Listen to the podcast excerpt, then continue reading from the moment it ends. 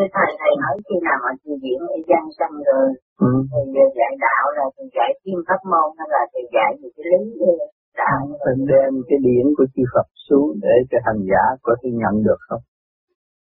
Trong cái kỳ này là điển của Đức Di Đà, gì ấy mà khóa nam mô gì đó.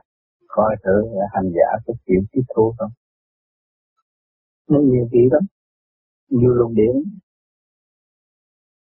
Cho nên khi học trong cái bầu không khí đó nó khác.